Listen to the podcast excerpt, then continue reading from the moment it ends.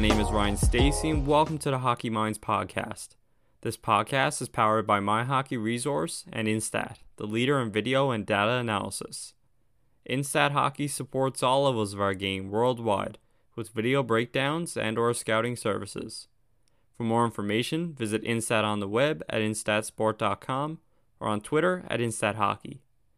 Today I'm joined by Rikard Grönborg, head coach of the Zurich Lions.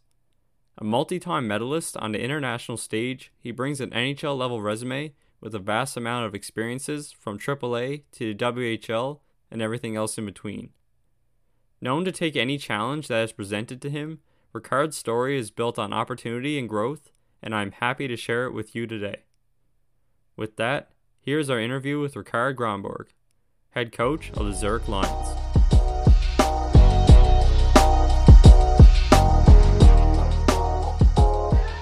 As hockey minds, we're always looking to grow our abilities and understanding of the game, and fantasy sports players are always looking to do the same, whether it's in football, basketball, hockey, or even MMA. And looking at MMA, the return we have all been waiting for is finally here, as one of the sport's most notorious icons is stepping into Octagon this Saturday. DraftKings, the official daily fantasy partner of the UFC, is giving you a free shot at huge cash prizes. For this weekend's fight, DraftKings is offering new players a free shot at millions of dollars in total prizes with first deposit. If you haven't tried it yet, Fantasy MMA is easy to play. You pick just six fighters, stay under the salary cap, and pile up points for advances, takedowns, and more. Plus, don't forget about football playoffs, where DraftKings has even more money up for grabs this weekend. DraftKings is safe, secure, and reliable so you can deposit and withdraw your funds at your convenience. Download the DraftKings app now and use promo code THPN to get a free shot at millions of dollars in total prizes throughout the weekend. That's promo code THPN to get a free shot at millions of dollars in total prizes only at DraftKings. Minimum $5 deposit, eligibility restrictions apply. See DraftKings.com for details.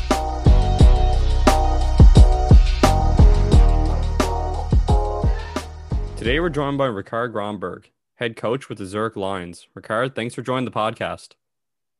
Well, thanks for having me. Yeah, it's uh, you know, a big opportunity to be able to talk with you. You've had a ton of experience in the game of hockey and a lot of listeners are very interested in, in hearing this interview. So we'll get right into it. Uh, maybe to start about talking about yourself a little bit, tell us where you're from, and then speak to your involvement in sports throughout your youth. Well, uh, uh, that's uh, that's going to take up the hour, I think, with, with, with the, the, the, time I've been around the game. But um, born and raised in southern southern part of Stockholm, uh, played uh, more or less for the same uh, my hometown club, which is Huddinge, from all the way from beginner skating all the way up to the pro team there. Or back then was kind of semi-pro. We're still working and, and still playing. Uh, and after that, I played college hockey. Uh, that's the, my first experience with North America. I was actually going to, to, uh, to a camp in Montreal when I was invited in. And that led into a scholarship situation, or which was pretty uncommon back in the you know, late 80s, early 90s. Um, to get over from, from Sweden to, to play college hockey. So, but uh, yeah, and it was it was uh, uh, pretty good upbringing, and, and, like I said, in, in a good environment. There's a lot of sports involved with with everything from hockey to to soccer and uh, you know, like all kinds of different sports. So uh, it was a it was a good uh, a good place to grow up for for sure. Yeah, it's always interesting to hear that early involvement and uh, you know being in your situation wanting to get involved in North American hockey. It was interesting uh, to see that you did go the the college route and kind of get over there and have some experiences on that end. And then, ironically, looking at your coaching career, that would be your start as well as you would join uh, St. Cloud State University and then Wisconsin Stout. Maybe just talk about those two roles first as an assistant and then an associate coach and what you learned, uh, you know, working at the university level early on. Well, one of the best decisions I made in my life was actually going go and play the college route. Um, got an opportunity to obviously uh, earn a scholarship to go to St. Cloud, which is a pretty pretty new start of the Division One program when when uh, I think it was the second year of Division One uh, I uh, entered the, the, uh, the program and uh, had an opportunity to play three years there. I had three years of eligibility and uh, could combine the school and, and, and hockey, which was t- tough for me to do that in, in Sweden at that time. Um, so I really appreciated those three years. And after that, I decided to go back to Sweden and sign a, sign a deal in Sweden. Um, had, had some opportunities uh, over North America, but I, I felt that was a was a better opportunity for me to go back home. And, and I played for two more years. And at that point in time, obviously, wasn't the wasn't the kind of money there is right now in, in European hockey. And I just felt that there was something uh, I haven't finished, which was uh, I'm kind of a person. If I start something, I would like to finish it. And and I had some, uh, you know, about a year and a half left of school in order to finish my bachelor degree. So I decided, uh, um, even before my last year of playing, that uh, that was going to be my last year. I went up and signed a deal up in Stockholm so I could do it in front of family and friends, and, and I played, uh, finish up my uh, my, you know, career up in Sweden and, and, Stockholm. So um, at that point of time, I, I registered or pre-registered, or I registered again in, in college. And when I got back to to, uh, to campus, I had no no uh, uh, no desire at all to get into coaching. Uh, you know, it was kind of a little bit of a relief to get out of get out of hockey and start focusing on, on which is going to be my next career. I was just school and then move on from there. But when I was in college, I I uh, went down to to the rink, which is pretty natural because it's it's, uh, it's pretty centrally located on campus, and, and, went down and talked to some of the guys. They're now seniors or freshmen my my senior year, so there's a few guys that I knew, and and start talking to the coaches and and at that point in time, they, they more or less right on the spot offered me a, a grad assistant job with, uh, with St. Cloud State. Uh, and uh, obviously, I was very hesitant of, of taking on that uh, that challenge because I was so focused on going to school. But uh, we, we found a pretty good balanced schedule, and at that point in time, I you know accepted a position, and it was again it was a pretty good decision of mine, and I'm still still in hockey since then. Yeah, you know, it's uh, it's always interesting to hear that um, you know, how you kind of get into coaching. And sometimes it's by luck, and sometimes it's the right person kind of pushing you forward. And for you, there, you were focused on school, but still that opportunity came about, and you kind of jumped into it uh, just to see what it's like. And obviously, I I think you can agree that is uh, worked out for you pretty well here as we've uh, kind of gone through your resume and get ready for this interview. So the next move I want to talk about is working in the AWHL as both a head coach and general manager with the Great Falls Americans talk about how you kind of moved into that role after being at the college level and um, the experience of working in a kind of a hybrid role with the team. Yeah, no, at St. Cloud, it was, uh, it was, it was, it was good for me to get back there. Obviously, familiar with familiar faces, everything else, and and it was more of a you know observing and, and, and understand a little bit of the coaching uh, aspect of, of, things because as a player, you're so focused on yourself, you're focused on you know your performance more than anything else. Versus as a coach, you have to have an overall uh, perspective of things, and uh, so it was really, um, really good for me to get the, that year in with St. Cloud. But uh, at uh, at the end of uh, when I started finishing my school, that I actually got an offer to to go to UW Stout, which was the step before I went to uh, become a head coach. UW uh, Stout is right on the border of Minnesota. it's a satellite school for UW University of Wisconsin Madison, and and you know to go to grad grad program there. I got accepted into the grad program, and at the same time they offered me a position to to coach uh, not only men's hockey but also women's uh, soccer as assistant coach. So uh, I uh, really uh, really enjoyed those two years I, spent there. It was a newly program, new program as well as a startup program, division NCAA Division three program. so it was a, it was a great fun ride as well with combining school and, and graduated with a master's degree and and it was a little bit of a, a, a coincidence that actually I, I got the job in Montana. I was I was so focused on interviewing for different positions down in Twin Cities in Minnesota of, getting a you know quote unquote a normal job and, and a management position because my, my master's degree program was in management and, and, interviewing for different positions down there. And suddenly I had a little bit of a hockey bug in me. And I, I actually asked a couple of people if, if they could make a couple phone calls and see if there's anything open in, in the juniors or college or, or uh, anything around that, that area. But there was nothing opening. And then when I was about to uh, ex- accept a couple positions, I, uh, I, was called by this guy in, in, Great Falls, Montana. Uh, they, they thought we were going to have to to uh, um, uh, defunct the team and, and, and obviously uh, you know shut the shut the operation down. But at last minute, someone came in with some money and helped the organization get going. So he said, if you want to start something from scratch, here you go. This is a you know from scratch. We have a few players that, that were here last year, but other than that, it's, it's a brand new random situation. And, and I, I said, okay, well, I'll, I'll drive those 15 hours out there to Montana and check it out and uh, see if there's something I, I uh, want to do. Because it, again, I, I, don't just do stuff. I want to do a really, really, really good job. And, and uh, it was intriguing enough. I, I sat down with the, the GM there. His name is Reed Peterson. It's a, it's a Canadian guy from Regina. Was a GM and he's been there for, for a couple of years and he's, he's done a great job of keeping the keeping the fort up and and they needed to make another um, another step in, in the progression of things. So we started off from scratch, and uh, we built that program up from uh, from uh, the first year. I I had uh, some hardworking kids, really really good kids to work with. To, to uh, you know go to Division three routes. A lot of them went to Division three NCAA in, in the U.S. And uh, you know my last year there, I was there for three years. We we won some championships. we went to the nationals. Back then, it was only one one uh, one tier, and it was uh, junior A's. It was before uh, USHL went up to tier one. So we went to the nationals and played against USHL in North American League, uh, uh, and we had a great year. We, I believe it's uh, more than half the team went Division One. We had three guys actually played in NHL out of that team. So we built a pretty good program, and and at the same time, it took a lot of energy out of me because I at that point in time I did everything. We didn't have an equipment manager. We at the end we didn't have a GM either, so I was a head coach GM on to better better things up in Regina with the Pats, and so it was uh, there was a lot of stuff that needed to be done, and, and personnel wasn't really there, and so it was uh, there was a lot of work. But at the same time, if you're going to start something uh, as a head coach, why not uh, knowing all the, the different positions that needs to be supporting staff as well, and you, you, appreciate what they're doing as well. So it, it really humbling and, and a fun experience, I would say. So, uh, but we had some success, and the biggest thing for me is to see those guys being successful in life, and not only at hockey, and, and uh, uh, have dear memories from from my Great Falls time. Yeah, it it really does sound like a, a positive experience, and like you said, being able to take on those multiple roles with a smaller program, you can really appreciate um, different things in hockey operations, and it can make you more versatile when you're looking to move into future roles. And for you, that would be the WHL, as you spent a season with the Spokane Chiefs as an assistant coach. Uh, explain how that opportunity came about, and then discuss the CHL role and how it's helped you work with you know young elite players moving forward.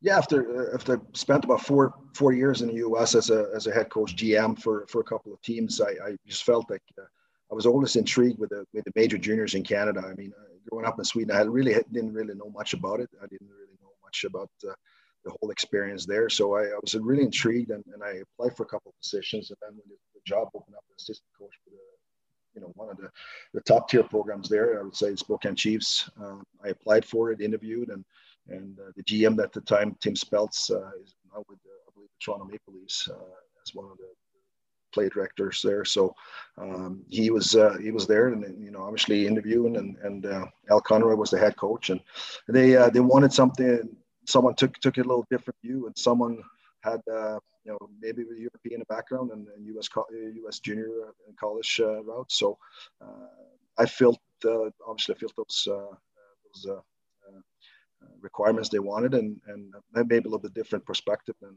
than they had before. So. and that was also a really fun year. I mean, even though there was a lockout year, so there was there was a lot of great great players in the league, and and um, obviously we we had a tough record, but uh, we also uh, we also had a couple, quite a few guys that I was drafted that year from from, uh, our team. So that's what we were a younger team, but it was a it was a great experience. You know, the CHL is always a unique opportunity to dive into. Uh, I don't work in the WHL, I work in the OHL, but just talking with people out west and then even people in Quebec Major Junior League, uh, there's so many different teams and opportunities present, and anytime you get to work with the that caliber of young players, it's a, a positive experience and something that people feel is very beneficial if you do eventually want to make the next step. Um, another level that a lot of people say is very beneficial to learning how to coach and things like that is AAA. And following that season in Spokane, you would dive into AAA coaching uh, there for a little while with two teams. Talk about the decision to go to AAA to coach and then what you learned uh, from those experiences in particular. It was it was also one of those accidental turn of, of the career. Really, I mean, I was up in Spokane, and and uh, obviously we had a had a tough record, and even though we, we saw some progression with some younger players we had, and there was uh you know obviously we saw in a, in a few years we would be pretty, pretty competitive. They, uh, they decided to out, let Al go. Um, they they wanted uh, me to interview for the head coaching job. Uh, obviously it's a tough position to be in, being assistant coach, and you know Al and I built, built a great trust and, and, relationship during the year, but that's part of the business as well.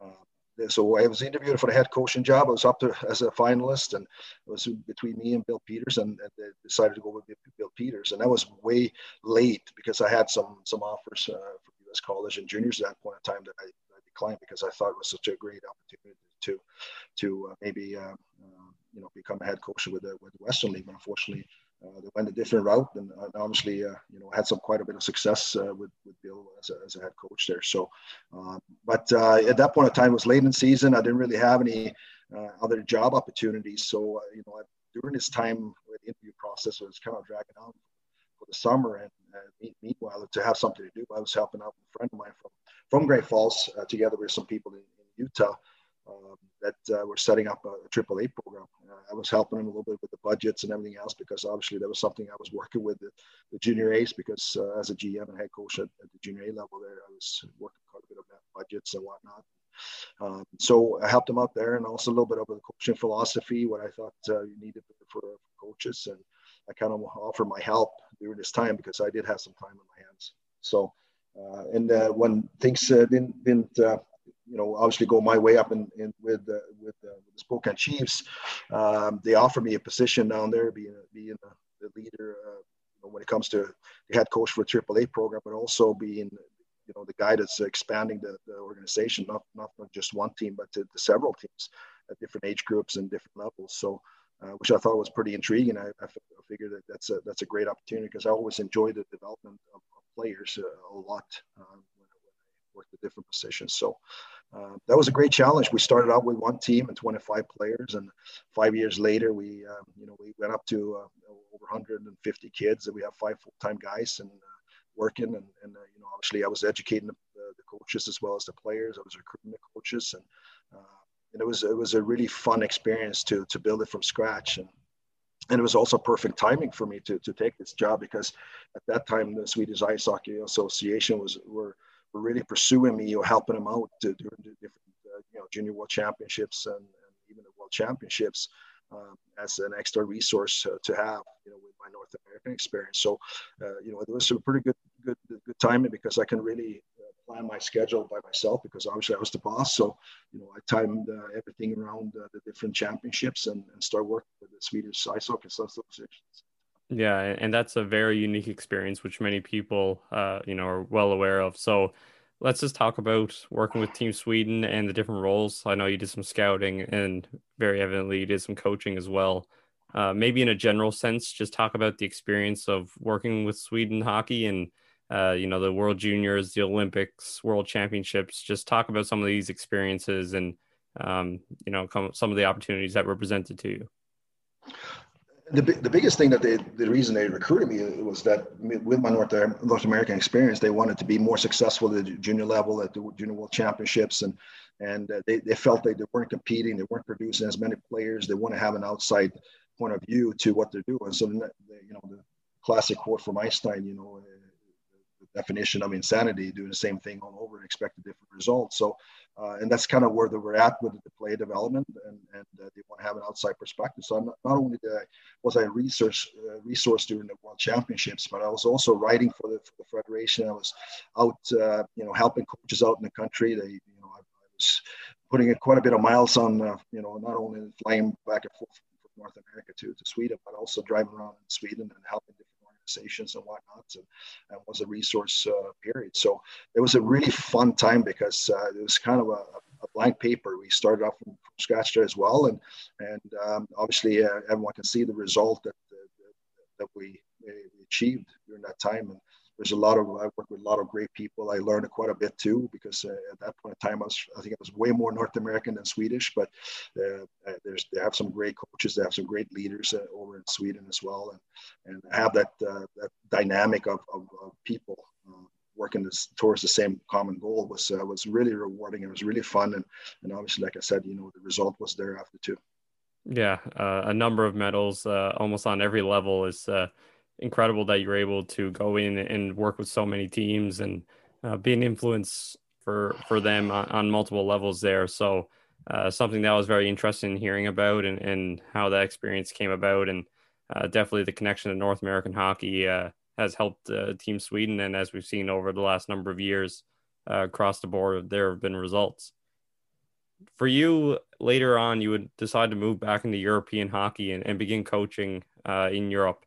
Just talk about the move first to Division Two and kind of what you learned in that role, and maybe how it was different from what you're used to in North America it wasn't it wasn't easy for me to make that decision to move back. I, I was offered after the Olympics 2010, where I worked as a, as a scout. I was a resource helping to you know, put up the game plans for different different games with the coaches. Um, they were the, the, association was really pushing me for to take over the under 18 as a head coach under 18 national team, um, and um, at the same time get a full time job with the federation. I, and you know, since a little bit my quote unquote my baby in, in, in Utah and Salt Lake, the, the you know what we built up there was a really tough decision for me to make. But at the same time, I really want to see how far I can push my coaching, and you know, coach some of the best in, in the world at that age group. And at the same time, they offered me assistant job with both the under under 20 and as well as the national team. So it was too good of an offer for me to turn down. And, and even though it was a was a tough decision to, to leave US because I really enjoyed my my time in us as well as uh, where I was at, the, at that point. Uh, so I took that took the job as a full time job with the federation. Um, I still uh, you know worked at World Championships. I still did the, my education part of it. And um, you know, obviously, you know, it was a, it was a great move for me. It was a great fun fun time. And the, the Division Two you're talking about, it was uh, more or less my I was donating my time. it was a team that uh, a classic team Hammarby in, in, southern Sweden which was actually my last team I was playing for. Uh, it's a team that has a lot of Swedish championship banners and whatnot, but uh, they uh, they went bankrupt one year and they uh, you know they want to restart it. And I was kind of donating my time at, at, uh, you know, at night and, and, helping that organization out. I did it actually for, a couple of years, and it was me and the head of federation at that point in time. That were both Hammarby, um, you know, guys. So we, we were helping out and started out all, all over. So it's just an extra fun thing to do during the year and, and donating back to you know hockey that, that you love so much. Yeah, anytime you can get in with a high level and coach, uh, you know, paid or not, it's always a fun experience. And uh, you know, it, you, for you moving to Europe was, like you said, a big decision, but you know, more opportunities come as a result, and you're able to get in some high levels, including your current role with the Zurich Lions. Maybe talk about how that opportunity eventually presented itself, and then how your experience has been coaching pro hockey, uh, you know, in a very high level league and a successful team. Well, again, I mean, after being with the federation and, and, and worked myself up, I mean, I worked all, all the way from the under 18 up to the national team head coach and and uh, worked all the world championships as I did and, and everything else for, for, for 10 plus years. So I, I, just felt that was a time for me to do something different. I think you should only have that, that kind of position for, for certain, certain time. I don't think you should have it for, for more than I did, uh, but that's just my point of view. I, I think, uh, and I was curious, I was curious to, to, uh, you know, the little, toughest thing I think with the national team is you have the player for such a short period of time. Yeah, you, you get to work with some of the best in the world, and, and you, are competing against the best in the world. At the same time, uh, you know, I mean, the Olympics and the World Cups and, and, World Championships aside, you know, there's a lot of time in between that you want to work with individual, with the players as well, and build a team. so, uh, so it's kind of long longing a little bit for for the daily uh, the daily work with the, with the players and, and one team and the same players uh, over a period of time. So. Um, I, I, did interview for, for certain positions in North America. I did interview some some uh, get some offers from from some teams in, in Europe. But uh, it was when uh, Zurich Lions approached me. I mean, that's a top top tier uh, organization. I would say obviously last year we were organization of the year in, in Europe. Uh, you know, they have own you know own players uh, you know from their own organization. They have the you know the youth hockey, the junior hockey, as well as a farm team here. They're all all about development, but also all about winning. You know, they they put a lot of pressure on winning every year. And I, somehow I want to take a job where you know they had some expectations when you get out there, not just uh, you know survive in the league or whatnot. They, they expect to win, and uh, you know I, I, I like to work in that environment, which I did with a national team every year. Uh, so uh, that said, uh, when everything is said and done, I I, I, I was intrigued with with the with the situation here. I never coached in Swiss hockey. They want to have a little bit of a hybrid coaching. They want to have a European and a North American background. Uh, you know, so you know, it seemed like our, our uh, their profile and, and, my resume was a, was a great fit. And uh, you know, they had a, a, tough year the year before. They were in the ninth place. They missed the playoffs. Uh, they want to make a, a, new start, if you like. Um, and uh, obviously, we, uh, you know, to, to start from from uh, from that and, and building up a team that uh, actually won regular season last year was it was a fun ride to to, to make. And and uh, you know, obviously, I was curious about Swiss hockey. I mean, I never coached down here. I, you know, obviously been down here watching Swiss hockey. I mean, we're we're fortunate enough to beat them in the, in the World Championship Finals 2018. I know it's a it's a still still a, a, sore subject where you bring it up down here, but at the same time, I know it's a it's a proud hockey country. It's a great you know strong hockey culture.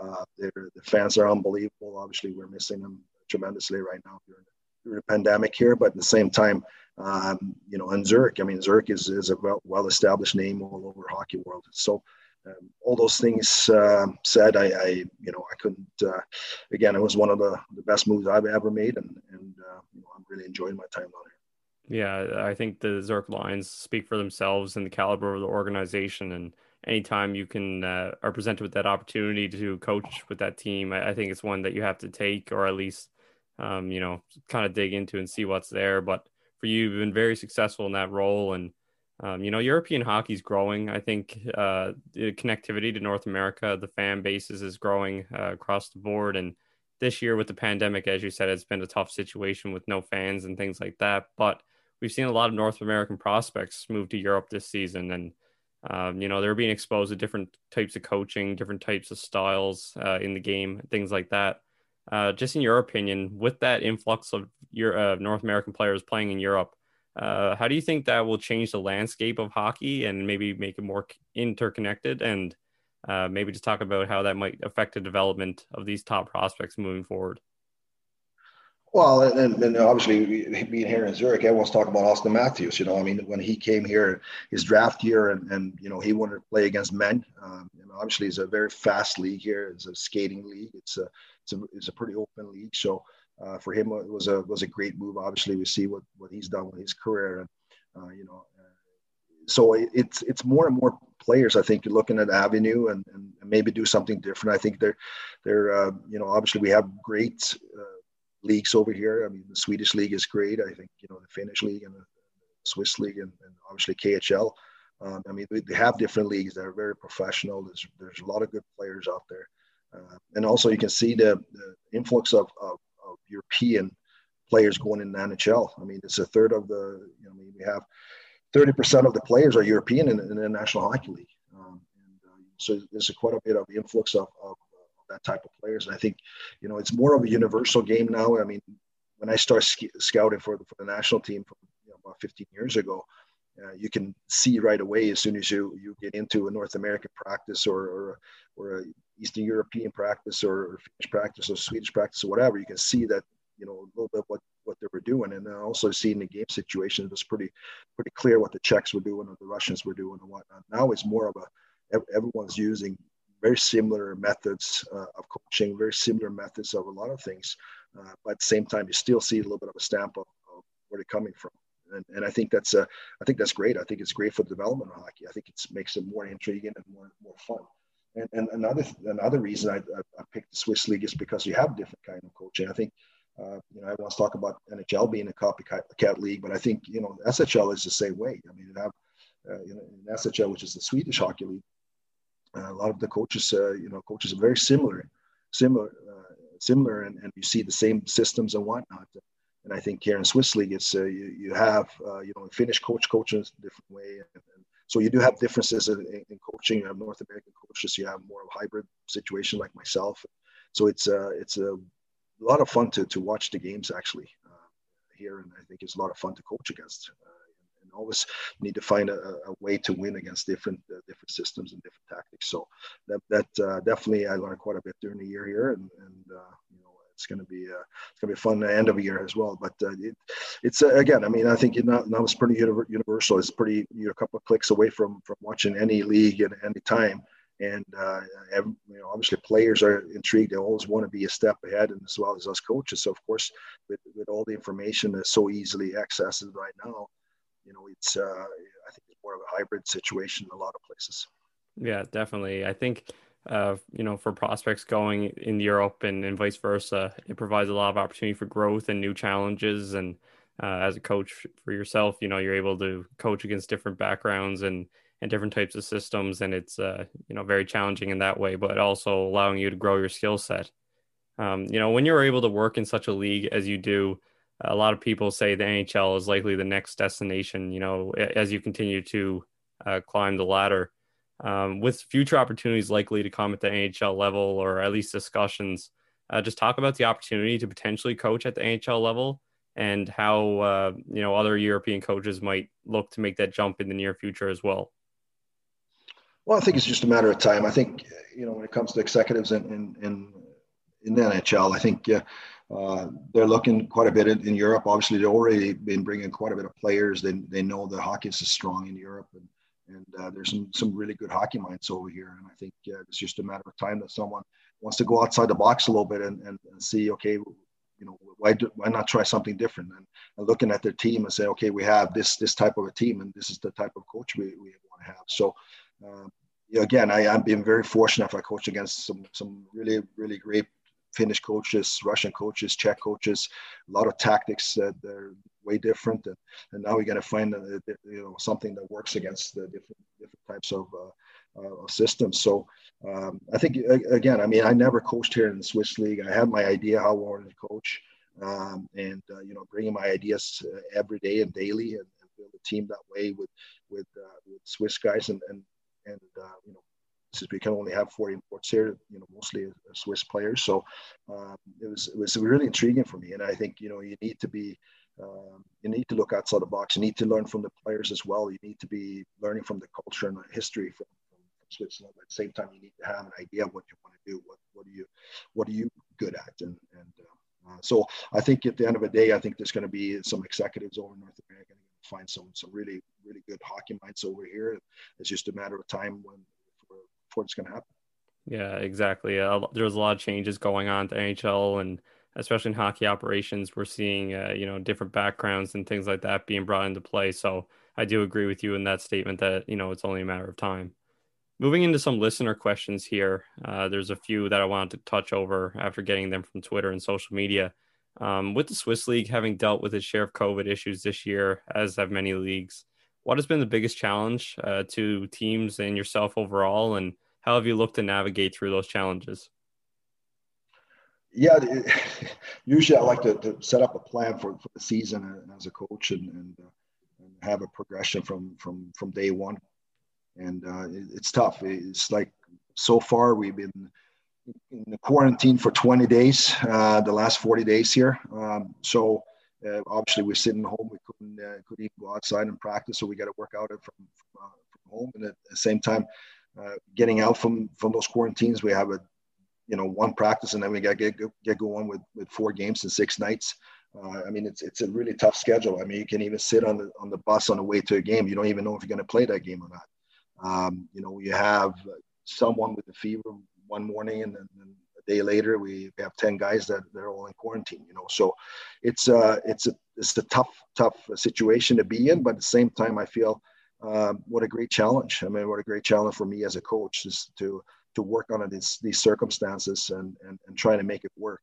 And the, the good thing for, for myself and, and the players and the, obviously us as a staff is that every time we walk in the, the locker room, every time we walk it on the ice, it's it's a privilege for us. It's a, a situation we, we really cherish and cherish and and uh, we, we love that to be in that situation of we can just focus on hockey uh, at that point in time. And uh, you know, obviously, you know, playing games with without the spectators is, is, is tough, um, at least to start out with. But now it's kind of a new norm. It's a you, you go out and do your job. And we know we have tons of fans sitting home watching the games on TV. So, you know, for us, it's, it's to put everything on the line every every day. And at the same time, we're, we're, we're fortunate enough to do something we love to do every day and, and, and uh, make money doing it. So uh, we're, we're actually in a pretty good position and we good situation. And when, when stuff like this happens, like a quarantine or, or, or games getting canceled or, or, you know, ice rinks being shut down, it's just uh, something you need to live with and understand. And,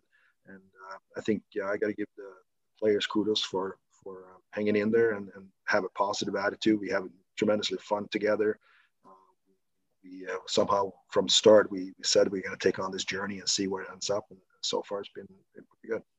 Yeah, it's it really has been a challenging year for everybody, but uh, those teams that are successful and those organizations that organizations sorry that are successful uh, really comes down to having the right mindset and being positive uh, in amongst uh, you know like you said a very difficult time. The next listener question that i want to bring up is uh, talking about coaching younger players versus more experienced players. Do you have a different approach when working with younger players versus experienced players? And then as a follow-up is it easier to teach good habits to these younger players or is it less dependent on age and more dependent on a player's open mindedness? No, obviously it's a difference. Uh, there's no question of, of a difference. I, th- I think yeah, over over a shorter period of time, I, th- I think you can see more of, of, a progression with, with younger players if you're working on the right things and whatnot. Uh, I think older players are are as curious as, as younger players. I gotta be honest with you. I think uh, the reason that some of the players are are best in the world is because they are curious. They want to get better. They continuously looking for ways to get better. And uh, you know, at the same time, I'm not going to teach uh, Elias Pettersson how to, to stick handle. I'm not going to teach Victor Hedman how to skate because they already know how to do that. But somehow, you know, during the time we're together, I'm going to try to help them to become better hockey players. Uh, and at the same time, we're working with a, with a 15, 16 year old that uh, is about to to get into that state of, of okay, am I going to be a hockey player? What, what, what's my next step? And uh, uh, it's, it's kind of fun and intriguing as well, and more more you know more of a uh, you can see a lot more of a uh, development over a shorter period of time, I think. But uh, uh, you have to approach it a little bit differently. the pros are pros, and, and, and you know younger players are, are curious of different things and they don't really know what, what they want to do yet when it comes to hockey. But at the same time, I'm, I enjoy both both sides of it. I really enjoy going skate out on the ice, even with with my daughter when she was uh, started skating and, and, you know pushing that chair to start out with, as, as well as, as uh, skating out with the World Cup team in, in Sweden. It's it's hockey and it's, you being on the ice and you have, you have fun fun doing it. And I think hopefully that enthusiasm is, is uh, obviously uh, getting into the way I'm, I'm handling those those type of situ- situations. It's one of those things that you kind of learn from experience more so than uh, you know just hearing it or, or, seeing what other people have to say about it. But a very interesting topic and um, an interesting approach in, in, having to do it a little bit different, but playing on that passion and, and things of that nature. Uh, another question here: When you run into a situation where you lose a key player long term to injury, uh, you know you've had those experiences in the past. What is that situation like for a coach, and how do you approach uh, that hurdle, uh, and maybe with a team who is maybe doubting themselves with a key injury? Yeah, actually, we, we just had a key player getting hurt here, uh, broke his leg, and he's, he's done for the year. Just had surgery, and uh, it was a pretty devastating loss for us as a first line uh, winger, and obviously a guy that's a key player for us, uh, the power play, and an emotional leader in locker room as well. So uh, with him being knocked out, obviously we uh, you know we have to sit sit together as a team, and we need to, to figure out how we're going to do. And, and I think the biggest thing for, for us coaches is to, to bring that up with the team. You know, okay, how do we go from here? And it's like any other situation, any other challenge you have, uh, especially you know challenging times there is right now. I like to do uh, to sit with the team and say, okay, what's the plan of action now? And we, we usually we get a plan of action together. Um, so.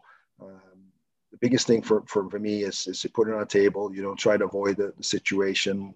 More likely, I, I think you get a better, uh, uh, you know, better push for the team if, if you bring it up with them and then talk about how we're going to go from here. And, and obviously, uh, with professional players, they uh, they have a pretty good idea. I, I, I learned a, learned a lot from my players as well. Yeah, many coaches have talked about learning from players in that situation and uh, anytime you deal with adversity, you uh, you want to lean on those experienced players to uh, really bring up the rest of the team and, and navigate through those uh, you know those tough times. Uh, the last fan question I have here is uh, about Marco Rossi. You know, people are always interested about hearing these about these top prospects and and players of that nature. Just give your opinion on Rossi and what you've seen from here, you know, in the last year or so. Yeah, unfortunately, we didn't have him for very long. Uh, he, there was different situations uh, yeah. that, that prevented him to play more than more games. He only had two games with us, one in the league and one in the cup. But uh, obviously, I you know he skated with us this summer a few times, and and uh, he was with us for with us and, and practiced for, for, close to two months. So, uh, you know, obviously, tremendously gifted, talented player that has uh, has great skills. I mean, you know, he's he's really um, He's got a great shot. He can see the ice real well. He does his defensive duties uh, really well. I mean, he's he's a pretty complete two way player, uh, and you know, especially for his age. Uh, uh, you know, obviously, uh, uh, again, I, he's a he's an engine in a in a in a line. he's the guy that can dish the puck, that can also shoot it. And, and obviously, the numbers he put up in, in you know OHL last year is, is, is something out of his world. You know, for, for draft you know draft age player. You know, so I, I think yeah uh, and it's, it's fun. It's pretty interesting story, backstory, backdrop. And I think most people know that you know he's an Austrian kid that actually played in this organization from an early age. Uh, his dad was driving back and forth from, from Austria to, to Zurich and and uh, practice or and play with with the Lions here. So we, we feel like he's, he's he's kind of part of us. And unfortunately, we didn't have him for more games than that because we, we went into quarantine almost uh, immediately when he got here, and and one thing after another. And then obviously he went to the Junior World Championships, and now it's in, in Minnesota. But he's a, he's a definitely a heads player that can complete in the tight can, can play in the tight areas and and uh, has skills, uh, top end skills for sure. Yeah, a very elite player and uh, will likely be very successful at the NHL level. And it's tough to hear that he didn't get to play a lot, but um, you know, still being able to have him in practices and, and work with him a little bit this summer and you know, working with Sarnia Sting, I've seen him firsthand. He's a, an elite player, and like I said, I'm sure that he'll be very successful moving forward you know, moving into a topic of learning, a lot of people like to learn from different resources, and the people at My Hockey Resource think the same way. Uh, they're a community on Discord, which have people such as video coaches, head coaches, scouts uh, from all over the world that talk different topics in hockey. So, for anybody listening, if you want to learn um, through this interaction and different resources, check out My Hockey Resource on Twitter and Instagram. Rikard, for you, I know you do a lot of information sharing with things like the coaches site and different platforms. Uh, what are some of your personal favorites in terms of books, articles, uh, platforms for learning and getting new ideas for yourself? Uh, when it comes to books, I like to read a lot. Obviously, during the season, it's pretty intense. It's a lot of watch, a lot of watching videos and and and uh, you know just getting involved with the team most of most of the time. But uh, I do like to read. I, I think uh, you know I have some. Uh, the latest book is it's the Talent Code by Daniel Coyle. Um, or, and he also has another one. It's just called uh, the Culture Code. Uh, this the last one I read. So I mean, he has two really good books. Uh, the Talent Code is more you know, talk about what is talent, and, and, the Culture Code is talking about different organizations and different cultures. How do you build a, a positive uh, culture that's successful versus a negative one that's not successful? And, and uh, you know, it's pretty interesting. Done quite a bit of research behind those books, and and uh, you know, this sort of two two two books I, I really I think anyone anyone involved in leading people period should should read yeah there's so many different resources out there and and books tend to be a uh, you know a topic that people often share their ideas in, in different books that they like um, you know articles podcasts like this one i hope people use as a resource but so many different ways to learn out there and the game of hockey is becoming so diverse and whether it's hockey specific text or um, you know things about culture and team building uh, there's many different avenues to uh, to kind of dive into and learn from uh, and bring it back to the game itself. Uh, you've had a lot of different experiences as we've discussed today, and you've been able to meet a lot of different people. For you personally, who are some of the mentors who have helped you thus far in your career? And maybe talk about a few of the major lessons that they taught you in the process.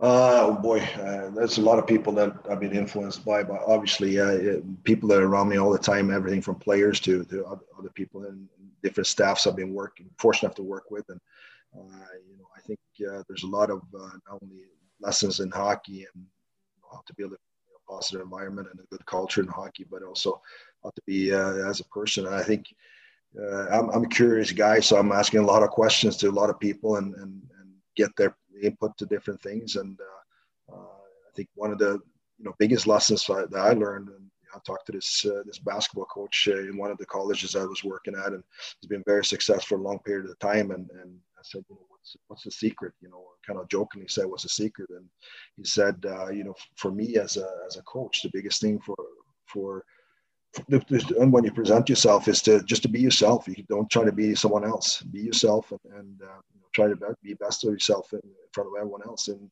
and uh, whatever you, whenever you do stuff, it's, is explain why you're doing stuff just uh, expect everyone to, to know. You know, and, and, don't be afraid of to show emotions. You know, if, if you're mad, you're mad, and explain why you're mad. Or uh, so I mean, there, there's there's, uh, something that kind of stuck with me for sure. Yeah, so many different lessons that you can have, and uh, that came from a basketball coach. It kind of just goes to show that it doesn't always have to be hockey where you're learning these lessons, and uh, sometimes these mentors could be from other sports or they could be family members and and everybody in between. So uh, great to hear that you've had mentors and were able to um, get some of these lessons uh, presented to you throughout your hockey career. Uh, as a final question that I asked everybody on the podcast, if you could go back in time, maybe talk to yourself as you were uh, transitioning into coaching or maybe talking to somebody else uh, in North American or Europe who is uh, looking to move into coaching as well, what's one piece of advice that you would give them in hopes that they would be successful in that area? I, think the biggest thing is to, to stick with it. You know, don't don't doubt doubt yourself. I mean, uh, self doubt is something that's very very common, and I think uh, uh, there's a lot of people, will, uh, especially when they coach at a higher level, will tell you that. You know that. Um, so you know, and, and, I think the biggest thing is to stick with it, show some grit, and and also don't don't be um, you know listen to people. You know, don't be afraid to listen to people and be open minded. I think uh, there was a lot easier as a young coach because a lot of things were black and white, and there's a lot of times now as, as a coach you have to work in the gray areas, and, and I think the open openness for, for myself is uh, be open myself up to to understand where people are coming from. I think uh, again as a as a young young coach, I was a lot of easy, a lot easier for me to be in the black and white zone all the time. You know, either right or wrong, and, a lot of times now it's it's more of a gray. But uh, definitely, I think uh, you know, stick with it, show some grit, believe in it, do the daily work.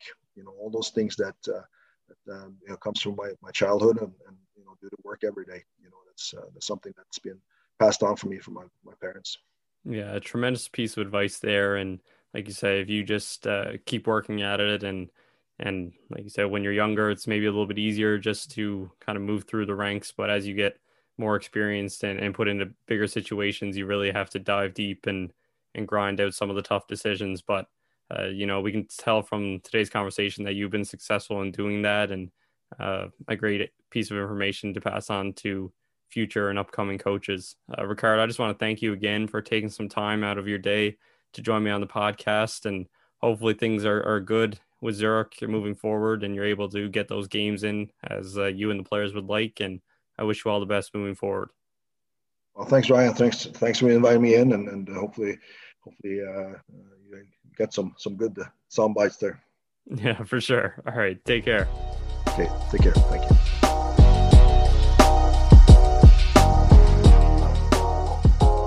I'd like to thank Rikard for joining me to speak about his career and the various positions within it. Crossing from North America and Europe on various occasions, his passion for his craft was evident and will likely inspire other guests to pursue their own coaching goals as a result.